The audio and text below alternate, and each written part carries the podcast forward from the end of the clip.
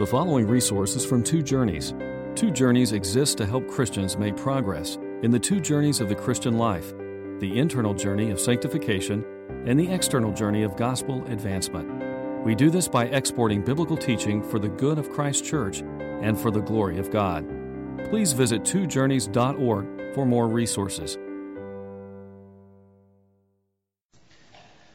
Oh, what a joy is before me today as a preacher and all of us as hearers to dwell on this theme the supremacy of Jesus Christ, the greatness of Christ, the deity of Christ. What could be better than that? What theme more sublime? What better way to spend our time than to meditate on the greatness of Jesus Christ? Amen? And so I have been looking forward literally for months to preaching this sermon, and now I get to do it. And that's a wonderful thing.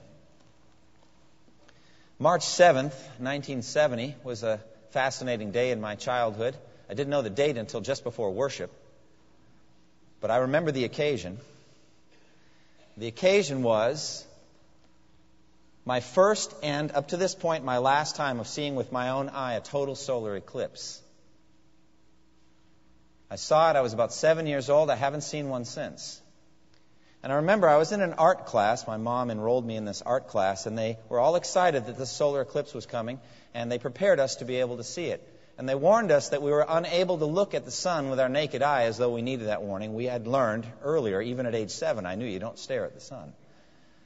But they said it's really tempting when a solar eclipse comes along, you're going to want to look at it and you can't. And so we prepared these special goggles with polarized film and all that, somewhat like welder's goggles. And even then, you couldn't look for very long. Others took this white poster board and they put a tiny little pinhole in it and held one apart from the other. And in, by an indirect manner, they saw the image of the sun uh, reflected onto that white poster board through that tiny little pinhole. Because none of us could look fully at the radiant glory of the sun. Can I tell you something? The sun is a dim reflection of the glory of Almighty God. He made it. He created it to show His own greatness and His own glory, but it's nothing compared to God. Actually, it says in 1 Timothy chapter 6 that God dwells in unapproachable light. He said to Moses, No one can see me and live. That's Almighty God. And to some degree, this text of Scripture, I don't speak in any way disrespectfully of the Scripture, but it's like a little pinhole through which some of the glory of Christ will come to our eyes today. Christ himself, to some degree, a pinhole focusing an image of God that we're able to see and survive because we can't handle in our present flesh. Flesh and blood cannot inherit the kingdom of God, nor are we able to see God. Through that pinhole, we can see some of the glory of God. That is Jesus Christ. But there will come a day, and oh, the joy in meditating on it, when we will see it fully face to face when we will be so transformed, our spirits and our souls so transformed and enlarged, our bodies transformed and made like Christ's resurrection body, we will be able to handle a full revelation of the glory of God and of Christ. Oh, how I yearn for that day. In the meantime, we have these little pinholes. And we have an image that we can look at and have a sense of the greatness of God thereby. And that's what we get to do this morning. We get to look through a pinhole or by a reflected image and see the supremacy of Christ. And this is the gospel, my friends. This is the heart of the gospel. That Christ is God and that God died for you and that He can, by faith, live inside you and He can be for you the hope of your own future glory forever. He is your future glory. He will be your great reward. Christ is the gospel. Amen? And so we get to look at the gospel today in a, in a magnificent way. Now, we're going to look, uh, this is a two part sermon on these verses. We can't do it all today. But we're going to look at the supremacy of Christ over the next two weeks, this week and next week, God willing. We're going to look at the supremacy of Christ in a variety of, of different ways. We're going to see the supremacy of Christ, first of all, in who he is, just his intrinsic greatness as the image of the invisible God in his own deity. We're going to see the greatness, the supremacy of Christ. We're going to also see the supremacy of Christ in his position relative to the created universe. The firstborn over all creation. We're going to see the supremacy of Christ in what he has done, in that He, it was through Him that all things were made, visible and invisible. He is actually the creator of all things. We're going to see the greatness of Christ in what He's done. And we're going to see the greatness of Christ in what He is presently doing. Every single instant of the, of the day in holding the universe together by His own great power. In these ways, we're going to see the supremacy of Christ. But all of it will mean nothing if you're not moved inside your heart to worship and honor Him as God. I speak both to Christian and non Christian alike. To the non Christian, I've already prayed for you. If you're here, it will mean nothing for you to hear these words if you are not moved to worship Him as God and find salvation thereby. So I plead with you right at the very beginning find your salvation in the fact that this one that we're talking about here shed His blood on the cross for you. And no good works are welcome on your part. No good works are possible for the forgiveness of your sins. It's all here. It's all in Christ and in the cross. Find it there. But for you who are Christians, I say to you that your hearts are colder than they should be toward this concept of the deity of Christ. And it's my desire through the Spirit and through the Scripture to warm you up a bit, and myself too, so that we might honor him as he truly deserves. So let's first look at the supremacy of Christ in who he really is as God's visible image. Look at verse 15. It says in verse 15, He, and this is clearly speaking of Christ in context, Jesus of Nazareth, Jesus Christ, He is the image of the invisible God. Now, here we come immediately to the deity of Christ, foundational doctrine of Christianity. We worship Christ, Jesus of Nazareth, we worship Him as our God. We are not ashamed to bow down before him. We're not ashamed to embrace him as deity. We believe in the deity of Christ. Now, Christianity as a faith, as a religion, contains many doctrinal concepts, more than we could put together in a lifetime, I think. The scripture, 66 books of the Bible, seems almost an infinite treasure house of concepts that connect and reconnect in myriad ways that are beyond us to fully uh, grasp, even if we had our whole lives to study every day. But not all doctrinal concepts that flow from the text of Scripture are equally significant. They may all be true, but they're not equally significant, not equally true. The doctrine of baptism is important. It's important to understand it. The doctrine of the deity of Christ is more important. The doctrine of polity, of church government, is important. The doctrine of the deity of Christ, more important. The, the doctrine of eschatology, of end time teaching, is important. But the deity of Christ, more so. And so we have in 1 Corinthians 15, uh, Paul talks about all these different stars in the firmament, but star differs from star in splendor. This may be the brightest star in the theological cosmos, the deity of Christ. That Jesus of Nazareth is actually God in the flesh. Here began your personal salvation when you acknowledge this, when you recognize who He was, when you said in your heart and with your mouth, Jesus is Lord. That's where it began for you. And it's in meditating on that and living it out that your salvation has unfolded and developed through the deity of Christ. This is the greatest confession a human mouth can make. Peter made it in Caesarea Philippi. Jesus was asking, Who do people say that I am? And they got down to it and said, What about you? What about you? Who do you say that I am? This is the question on which your soul's destiny will depend and how you answer it. And Peter answered for us all You are the Christ, the Son of the living God. And Jesus said, Blessed are you, Simon, son of Jonah, for this was not revealed to you by man, but by my Father in heaven. It's the same confession that Thomas made, doubting Thomas, who didn't believe the reports of the resurrection.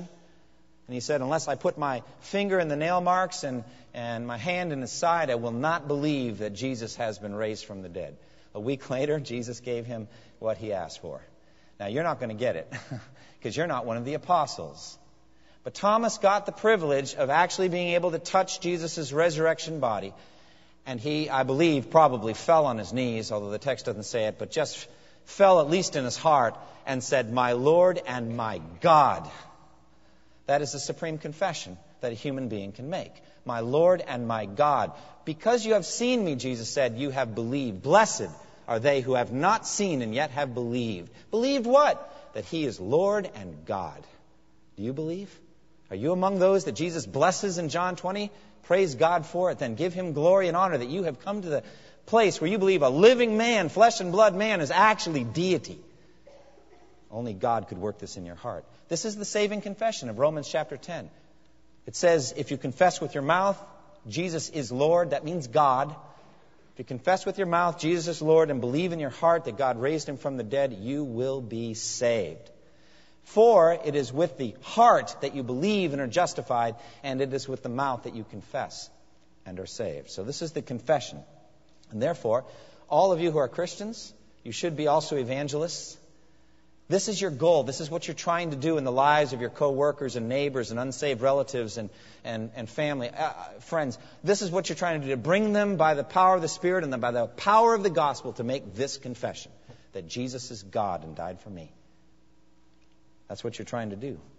And for those of you who are not saved, oh, how I yearn that you would come to that confession yourself. Believe in your heart that Jesus is God. This is the essence of the gospel message. Therefore, since it's so foundational, since it's so vital, so important, it is consistently attacked by Satan. I mean, he saves his heaviest artillery for this the deity of Christ. It says in 1 John 4 2 and 3. This is how you can recognize the Spirit of God. Every spirit that acknowledges that Jesus Christ has come in the flesh is from God, but every spirit that does not acknowledge Jesus is not from God. This is the spirit of the Antichrist, which you have heard is coming and even now is already in the world. That's Satan's work, Antichrist. He's against Christ. And what he is working in the world is unbelief concerning this. Now, I think there are two great errors, two great categories of errors that you can fall into concerning this doctrine of the deity of Christ. The first is to deny that it's true. That it isn't true, that a, that a living man could be God, to deny it. And there's lots of different flavors of denial of that. The second is that the concept that Jesus is God is insufficient for your daily joy, your eternal joy. Now, non Christians fit into the first, and Christians come in and out of the second don't we? Well, let's look at the first that it isn't true. All the world religions are based on this concept that Jesus isn't God. They all teach it. Islam says that Jesus is a great prophet, but that he is not the son of Allah. He was actually protected from dying on the cross. It was actually Judas that died on the cross. Jesus is a great prophet, but not even the greatest prophet. That's Muhammad. Judaism certainly denies it. It is for this very reason that Jesus was crucified. The high priest charged him under oath by the living God. Tell us if you're the Christ, the Son of God. And Jesus said, I am, and then quoted Daniel 7. For this he was condemned by the Jewish nation, claiming to be deity. The Jehovah's Witnesses certainly deny this concept, deny that Jesus is God. They say he's a created being. The slogan of Jehovah's Witnesses, Arianism, uh, there was when he was not. In other words, there was a time that Jesus didn't exist. He's a created being. That's what they say. He's God with a little g. God with a little g, right? And so therefore they deny the deity of Christ. The Mormons deny the deity of Christ. They say that he's kind of like a spirit being like Michael and Lucifer. They're kind of brother angels or something. And uh, again, a created being. They deny the deity of Christ. Atheists deny it in artful ways, like Voltaire and, and Jefferson and uh, Thomas Jefferson and others, deny the deity of Christ with mockery. I was, as we were worshiping, and, and all of those, did you notice all those songs were focused on giving Christ glory and his crowns and honoring him. Eric, that was so sweet. That a time of worship focused on Christ. But I was moved inside as I pictured the Roman soldiers putting a robe on Jesus and a crown of thorns and mocking his kingship. And so it has been with people prominent atheists like Voltaire and Thomas Jefferson and others that have mocked the idea that Jesus could be God. This is what Thomas Jefferson wrote. He said, The day will come when the mystical generation of Jesus by the Supreme Being as his Father in the womb of a virgin will be classed with the fable of the generation of Minerva, Minerva in the brain of Jupiter. It's a myth, so said Thomas Jefferson. I don't mean to rob the joy of the next time you visit Washington, D.C. at the Jefferson Memorial and all that, but as you do, remember this man was, in print, an enemy of your faith. Mocking it. Mocking it. He actually says, ridicule is the only weapon which can be used against unintelligible propositions. Ideas must be distinct before reason can act upon them. And no man ever had a distinct idea of the Trinity. It is a, the mere abracadabra of the mountebanks calling themselves the priests of Jesus, end quote. as the third president of the United States, mocking the idea of the deity of Christ. All right, so that's one great error that we can fall under by the influence of Satan, that it's not true, that Jesus is not God. The other error is the one that we come in and out of frequently. It's insufficient. It's just not enough for my joy. It's not enough to make me happy. Yes, Jesus is God, but so what? Now, I don't think we'd really ever come right out and say that, but we live that way, don't we, sometimes? It's not enough for me to know Jesus. It's not enough for me to know that God died for me. That's not enough. I have to have more. Well, what I say to you is that this doctrine should, should produce awe and worship within our hearts. And if it doesn't, you need to come to Jesus as the healer of the soul and say, Heal me, Jesus. Heal me. You heal the man born blind, then heal my heart, because I don't seem to care like I should about you. Heal me from, from thinking it's not enough that Jesus is God and died for me. Heal me of worldliness. Heal me of idolatry. Heal me of, of indifference and coldness and hardness. Heal me, Lord, and He will. It is His promise. He will ignite His own love within your heart. And we must do it because you know you're going to spend eternity doing it. And you know, if you're a Christian, you're happy about that in theory. But John Owen said we ought to spend more time meditating on it here on earth since we're going to be doing it for eternity, right? And I think the more we spend, more time we spend meditating on the greatness of Christ and on His deity, the more useful we will be to God, the happier we will be, the more impervious to misery caused by pain and suffering, if we would just meditate on this. Take this as a practical point. This is a testimony from Jonathan Edwards, the pastor uh, during the Great Awakening and a great theologian. Uh, also, just a great man of God. And he had his own walk with God. And this is something that happened to him one day. And you know, you ought to ask to have something like this happen to you. Maybe not exactly like this, but something like this. This is what he said. As I rode out into the woods for my health in 1737, having alighted from my horse in a retired place, as my manner commonly has been to walk for divine contemplation and prayer, I had a view that was for me extraordinary of the glory of the Son of God. He had a view inside his heart that was for him extraordinary of the glory of the Son of God as mediator between God and man, and his wonderful, great, full, pure, and sweet grace and love, and meek and gentle condescension. This grace that appeared so calm and sweet appeared also great above the heavens it's both sweet and peaceful, but also infinite and kind of scary that way. This grace. The person of Christ appeared ineffably excellent, with an excellency great enough to swallow up all thoughts and conceptions, which continued, as near as I can judge, about an hour, so as to keep me the greater part of the time in a flood of tears and weeping aloud. I felt an ardency of soul to be what I know not otherwise how to express, emptied and annihilated, to lie in the dust and to be full of Christ alone, to love Him with a holy and pure love, to trust in Him, to live upon Him, to serve Him, and to be perfectly sanctified and made pure with a heavenly purity. Oh, is that sweet? Wouldn't you love to just lie in the dirt for an hour and have that happen to your soul? Oh, you wonder why did it end? Right? Well, God still had work for him to do. You can't just be lying there in the ground in the woods forever. He had a congregation, he had a family, a wife will be wondering why he's not home for dinner. It's time to get up off the ground, but think of this. The Apostle Paul said this For me to live is Christ, but to die is what? Gain. That would be blasphemy if it weren't more Christ that we're gaining. And that's what we get. And so get up off the ground, off your meditations, get up happy, get up joyful, get up energetic, and go serve Him while you have to be here in this world, but know that something better is waiting for you. And that is more of the same. We need to do this. Practically speaking, you need to take time to get alone. Go into the woods, go into your room, close the door, and pray to your fathers unseen. Whatever. Get alone, get quiet, and say, Christ, show me yourself. I'm not satisfied with what I have so far. I want more of you. He is honored by the request. He's honored by it. And so do it. Now, what does it say here? Christ is the image of the invisible God. This is the doctrine that should produce awe and wonder. Well, the word image is the word icon. Icon. In Greek Orthodoxy, icons are employed as physical artifacts that are made by people to stimulate worship. Whether, whatever getting, whether we get into the, the, the, discussion of, of uh, icons itself is not the point. That's what the word means. It's something that's made that stimulates worship. The true icon is Christ Himself. He's the true image of the invisible God. And to look at Him, you do not go astray. Now, I believe it's picking up on the original concept of the purpose of the human race.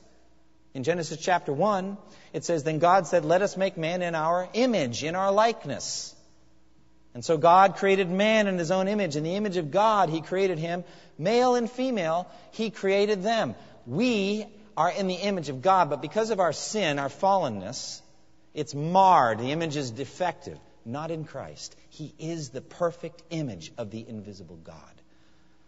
Now, in a parallel uh, concept or construction we get in Hebrews chapter 1 verse 3. It says the sun is the radiance of God's glory. Get the picture of those sunbeams coming off the sun. Remember when you were a kid and you drew the sun and it was a round circle and then these wavy lines coming out of it? You know what I'm talking about? Maybe you still draw the sun that way. Who knows? But anyway, those are radiant light beams coming off of the globe, which is the sun. Jesus is the radiant light beam coming, bringing the sun to us difficult in the analogy in that it's S-O-N and S-U-N, but you know what I'm saying. Christ brings the radiance of God to us so that when we see Him, we see God. He is the radiance, radiance of God's glory, and He is the exact representation. Different Greek word, but same concept. The character. He is the, the signet ring imprint that when you look at the ring and you look at the imprint, it's ex- exactly the same. He is the signet ring imprint of the invisible God sustaining all th- things by his powerful word. So, therefore, what that means is when you look at Jesus, you're seeing the Father. You're seeing the image of the invisible God. There's an incredible moment in John 14 when, after Jesus has said, I am the way and the truth and the life, no one comes to the Father through me. And he's talking about the Father, and Philip says, Father, Father, Father, Father, show us the Father. All right, we're excited. We want to see the Father. Show us the Father, and it'll be enough for us. And Jesus said, Don't you know me? Philip, after all this time? Wow. I don't have enough brain power to figure that out. I don't. I don't I can't figure that out. Don't you know me?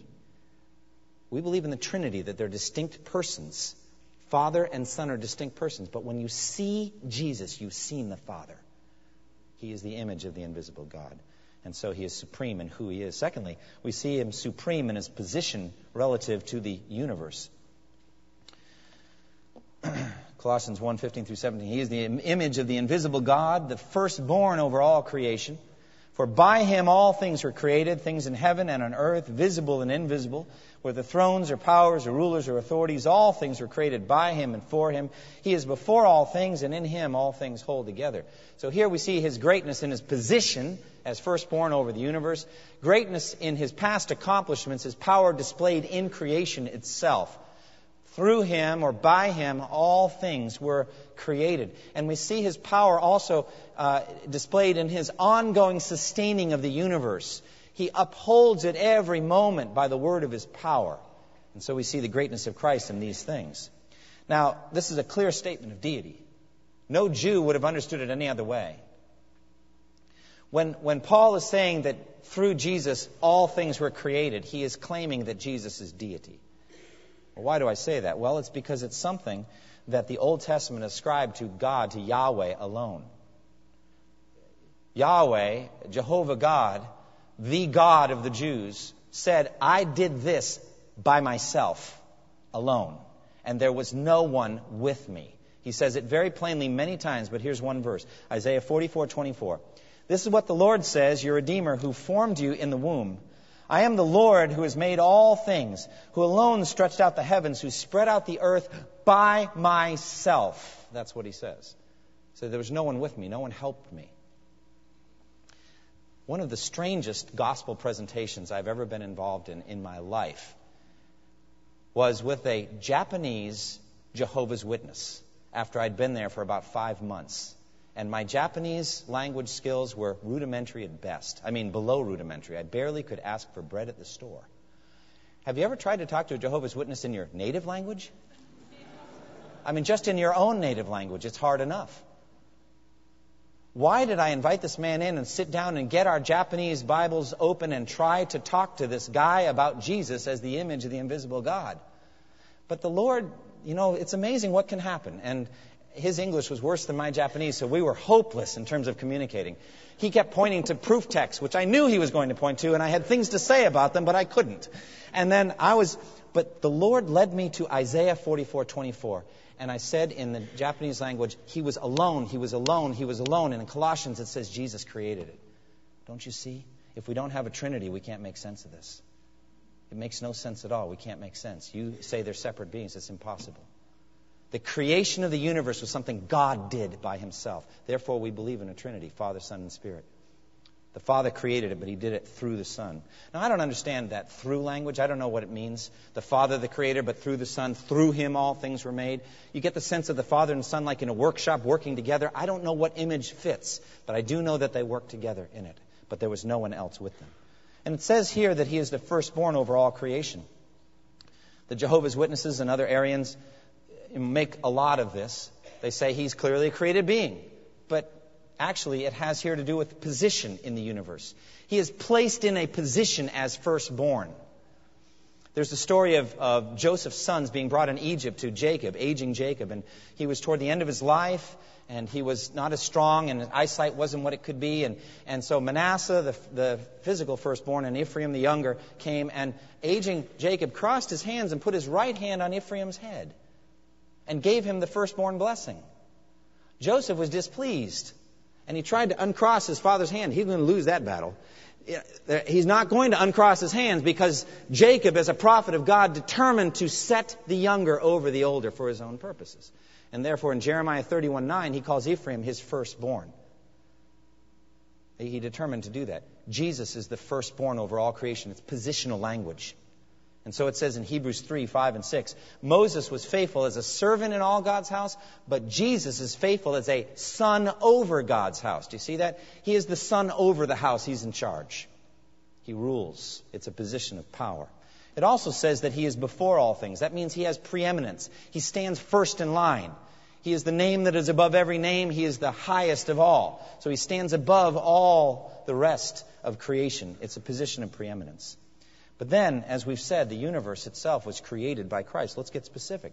For by him all things were made, things in heaven and on earth, visible and invisible.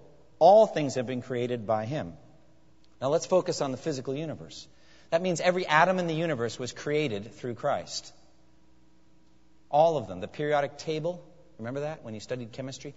Jesus made them all. All of those atoms. He, he made them exactly like he wants. And he didn't just figure out a recipe for each atom. He figured out how many there would be and how they would combine into molecules and into larger organs and all that. He worked all of that out. All the hydrogen and helium and all the stars, Jesus made it all. All of the gold in every mine on earth, all of the diamonds, the carbon that's in the diamonds, he made it all. Crafted it and shaped it. All the physical universe, he made all of it. And all of the animals, Millipedes, they're nasty looking things, aren't they? Little thousand little bugs, creepy looking bugs. He made them. Hummingbirds. My wife saw a hummingbird this week. This beating wings. It's just an amazing little creature. And going from, from flower to flower. Christ made it. He made it. Distant stars. He made it. I mean, ponder Jesus of Nazareth walking down the dusty roads of Palestine, sleeping out under the stars, for they were poor, and they're looking up, and Jesus made those stars. It's, it boggles the mind. The mind needs to be boggled by it. He made the mountains, all different kinds of mountains, like the Smoky Mountains out in the western part of the state. They are sweet mountains. They really are. And they're pretty. They're just not dramatic. I hope I, I'm not originally from here. They're not dramatic, but they're pretty. Okay? Then there's the Grand Tetons, which are more dramatic, more striking. Jesus made them. The Rockies, perhaps a little more so. The Karakorams in Pakistan, even more so, with K2, the second highest mountain in the world.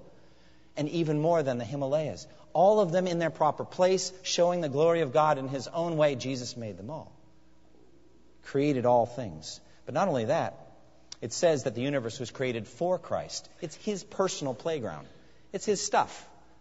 It's made for Him. Remember, some time ago I preached on Psalm 50, which is a marvelous psalm on this.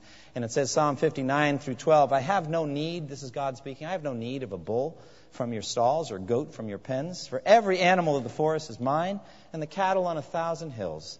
I know every bird in the mountains and the creatures of the field are mine. If I were hungry, I would not tell you. or me. If I were hungry, I would not tell you, for the world is mine and everything in it. Jesus could say that. It was created for him. Every single green hill, every bubbling brook, it's all his. Every bird, every creature of the field, they're all his.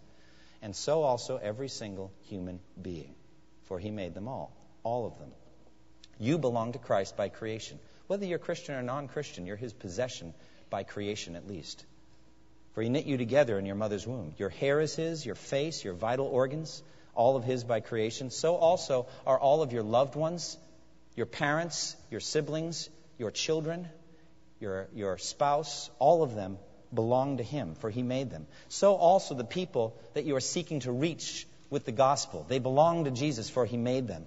The universe was made for Christ, for His pleasure, for His glory, for His private possession. And what is ascribed generally to God in Romans 11:36 is specifically ascribed to Jesus here. From Him and through Him and to Him are all things. To Him be the glory forever. Amen. But the Scripture here says more than that. It also says that the universe is moment by moment sustained by the power of Christ. And this is where it gets really interesting. The more you meditate on this, the more mind boggling it gets, and the more ethical problems come from it. In Him, it says, all things hold together. Kind of like they're all glued together in Christ. I believe that God created a needy universe. It needs its creator every moment of the day. Our physical hunger is evidence of that neediness. Hang on, folks, we'll be out soon, sometimes by 2 o'clock, I think. So, your physical hunger that you're feeling right now, it's evidence of your ongoing need for Christ. But you need the Word of God more, I'm bold to say this. So, we're going to hang in there on the deity of Christ for a few extra minutes.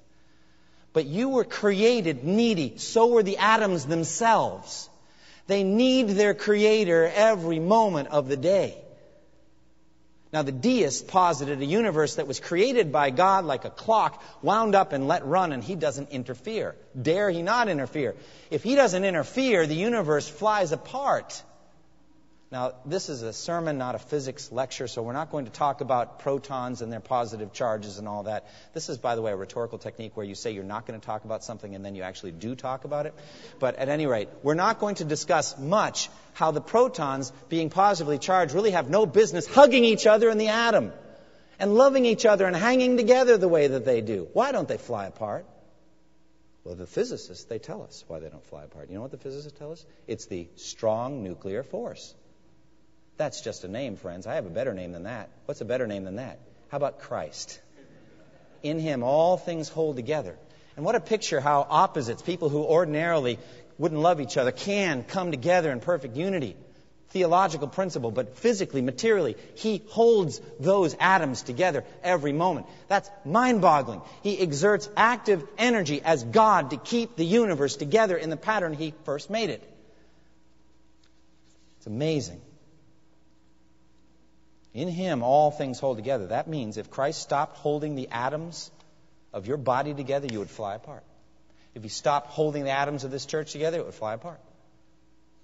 He holds it all together at every moment. Let's pause for a moment and apply this ethically. What that means is that He kept Hitler's body together every moment of his life. Kept it together by an act of His constant will. He did it in such a way that he was in no way responsible for any of that man's evil deeds. For he cannot be tempted by evil, nor does he himself tempt anyone, and he will bring every responsible being to judgment for what they do with their freedom. But he held his body together. And I say if he didn't, then I don't understand the universe we're living in from a biblical point of view. He did hold it together. He keeps air molecules of tsunamis and hurricanes together while they're doing their damage. He keeps bullets together. They're flying through the air, knowing full well they're going to end up in some innocent victim, maybe even an infant. Keeps them together. And if he didn't, if he chose not to, he could make it just poof into midair. Is it not possible for him to do that? Yes, he can do it. But he exerts active power to keep those atoms together while the bullet's flying through the air. Let's go even beyond that. He kept his own his own nails together while they held him on the cross. I don't understand it. He's not aloof from the suffering. He's actively willing suffering on his own part that we might have eternal life, that his blood might be shed. He's actively willing it. And by the way, don't give me any of those kenosis theories how he stopped being God for a while. You know, Philippians, he left his deity beside. He never leaves his deity anywhere. He is God. He will always be God. And if he stops being God, this stops being the universe. So he's actively holding the cross together, the, the, the spikes together. He's holding it all together so that he will suffer so that we might go to heaven. It's incredible. More than that, he holds together spiritual beings as well, for he rules over all things. And so Christ's supremacy over the spiritual universe is portrayed here as well. It says, He is the image of the invisible God, the firstborn over all creation. For by him all things were created, things in heaven and on earth, visible and invisible, whether thrones or powers or rulers or authorities. All things were created by him and for him. He is before all things, and in him all things hold together. He's holding it all together. You know what that means? You will continue to live another moment if he wills, because he wills, and for no other reason. Therefore, just like James, now listen, you who say, today or tomorrow I'll go to this or that city, spend a year there. A year? Yeah, a year. Spend a year there, carry on business, make money. Why, you don't even know what will happen tomorrow. What is your life? It is a mist that appears for a little while and then vanishes. Instead, you ought to say what? If the Lord, that's Jesus, by the way, if the Lord wills, we will live. Did you hear that? If Jesus wills, I will stay alive. My body will hold together and I will do this and that. Parenthetically, don't you think you ought to ask him what you ought to do if he chooses that you live? Doesn't he have a purpose? Shouldn't you go before him every day as a living sacrifice and say, What do you want me to do? What are you holding my hands together for? What are you holding my feet together for? What are you holding my mouth together for? What is my life for? What am I here for, Jesus? Every day you go to him, if the Lord wills. But Jesus holds the physical universe together, he holds the spiritual universe together as well. The Colossian heresy was that Jesus is some kind of emanation, some spirit being, and that Satan's a spirit being, and they're all spirit beings, and they're all kind of, and the physical world is evil, and out of that came, came all of the trouble in the world. That's a heresy. What Paul does is he says, actually, Jesus made the spirit world. And he made every inhabitant in the spirit world, and he sustains the spirit world every moment. So if I cause you to stumble or, or to have some trouble of that Jesus held Hitler's body together every day of his life, well, let's just go to Satan. Hitler's nothing compared to Satan. Jesus holds Satan's being together every moment. This destroys dualism, by the way. Jesus and Satan aren't battling it out as equals. Not at all. Jesus can pull the plug on Satan's very existence anytime he chooses. Now, you may ask, well, then why doesn't he? you may ask that. Because for his own glory, his own purposes, he's choosing to pull the plug slowly over thousands of years. And in the end, what's he going to do but throw him in the lake of fire? Will be powerless to escape. But he will not pull the plug on his existence. He upholds it. Just like every wicked person, he upholds their existence every single moment for all eternity in hell and the smoke of their torment rises forever and ever in the presence of the Lamb, it says. He's watching. He's there. He's more than watching. He's holding their beings together. This is his nature. He established at the beginning, and he has not changed his mind. And they will continue to have existence because he wills it. And they will be responsible for what they have done because he wills it. This is the God that we worship. Does it boggle your mind? I can't get my words around it. I can't get my brain around it. But I know that this is what the Scripture says. He upholds all things by the word of his power. Observe then the unbelievable arrogance, the, the un- unbelievable arrogance of Satan when Jesus was being tempted in the desert. And he takes Jesus to a very high mountain and shows him in an instant all the kingdoms of the world in their splendor. And he said, All this has been given to me, and I can give it to anyone I want. So, I'll give it to you if you will bow down and worship me. All right, put that back into Colossians 1, and do you see the arrogance? Jesus is Satan's creator. Jesus is Satan's God. He holds him together at every moment. How wrong is it to demand that your own creator get down on his face and grovel before you, a created being? But I'm brought up short here. I act like this sometimes. There's some demonic side to me in which I get frustrated with God if he doesn't do my little will. If I don't get my prayers answered the way I want, I'm going to start charging him with injustice. I'm going to demand that he bow to my will and do what he what I want him to do we should be on our faces before Jesus and not demand the other posture. That's satanic. Jesus is not fighting Satan and his demons on equal footing, but rather it says very plainly in Ephesians 1 that God raised Jesus from the dead and seated him at his right hand in the heavenly realms, far above all rule and authority, power and dominion, and every title that can be given, not only in the present age, but also in the age to come. And God placed all things under his feet and appointed him, Jesus, to be head over everything. I'm going to insert something here for the benefit of the church which is his body, the fullness of him who fills everything in every way. His sovereign rulership is for our benefit, and he rules over Satan and his demons in order to accomplish the building of the church. Amen and amen. This is the Christ that we worship. Now, next, next week, uh, we're going to look at Christ's supremacy over the church and Christ's supremacy in reconciliation. We'll see the greatness of Christ in those things. Now, let's take a moment and apply this. I want you to stimulate yourself to worship. I want you to ask this question Am I astonished at the greatness of Christ? Am I astonished at it? I was saying to one of my kids, I said, sometimes we treat this idea, the doctrine of the deity of Christ, whatever, somewhat like mathematics, all right? How many of you like to go home and read a 500 page textbook this afternoon on addition, multiplication, subtraction, and division? Would you enjoy that? The reason you wouldn't enjoy there's like 80 reasons you wouldn't do that. But one of them is you already feel like you know as much about that as you need to know.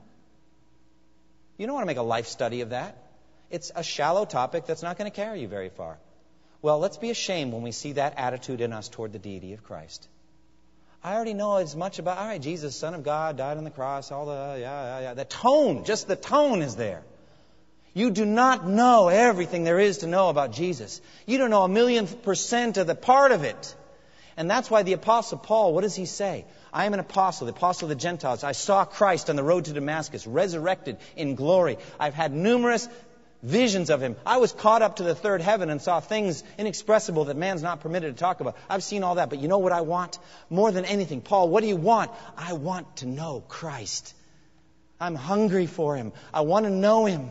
Yes, I can easily see spending eternity studying this person because there's so much to know. I want to know Christ. Is that what you're like? Or have idols crept in and, and diminished Jesus in your mind so you really don't care that much to know more? He's like mathematics. Yeah, you need to know it, get along, but we know as much about that as we really need to know. Well, if it's different, then I would spend some time repenting. I'd spend some time pulling idols out of your heart and say, let's put Jesus back at the center. The knowing of Christ is the greatest thing that can ever happen to you. Why don't you go for a walk like Jonathan Edwards did out in the woods?